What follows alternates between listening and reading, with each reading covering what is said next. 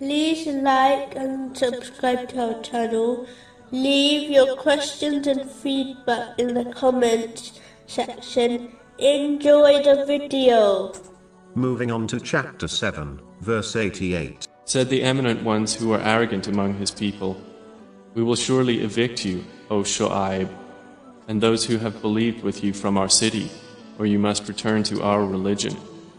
He said, Even if we were unwilling, Islam has made it crystal clear that superiority does not lie in gender, ethnicity, race, or social class, as these are made up and foolish barriers. True superiority only lies in piety, meaning fulfilling the commands of Allah, the Exalted, refraining from His prohibitions, and being patient with destiny, according to the traditions of the Holy Prophet Muhammad, peace and blessings be upon him. Simply put, the more pious a Muslim is, the higher rank they possess, irrespective of their gender, race, social status, or anything else. Chapter 49, verse 13. the most noble of you in the sight of Allah is the most righteous of you.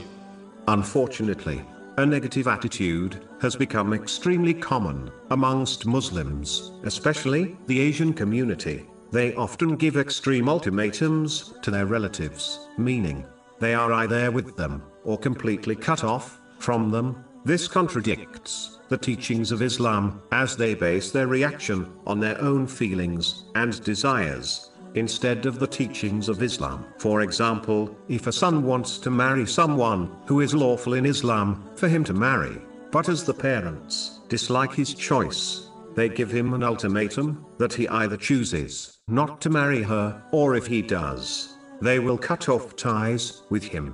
This contradicts the teachings of Islam. It's strange how these people do not understand that they are the ones who will grieve over the outcome more than anyone else. And even if they claim to be completely happy with cutting ties with their relative, it is undoubtedly a major sin. In fact, it is such a severe sin that the Holy Prophet Muhammad, peace and blessings be upon him, warned in a narration found in Sahih Bukhari, number 5984, that the one who severs the ties of kinship will not enter paradise. In fact, Allah, the Exalted, severs ties with the one who behaves in such a manner which prevents them from being content with their incorrect decision. This has been indicated in a narration found in Sahih Bukhari, number 5987.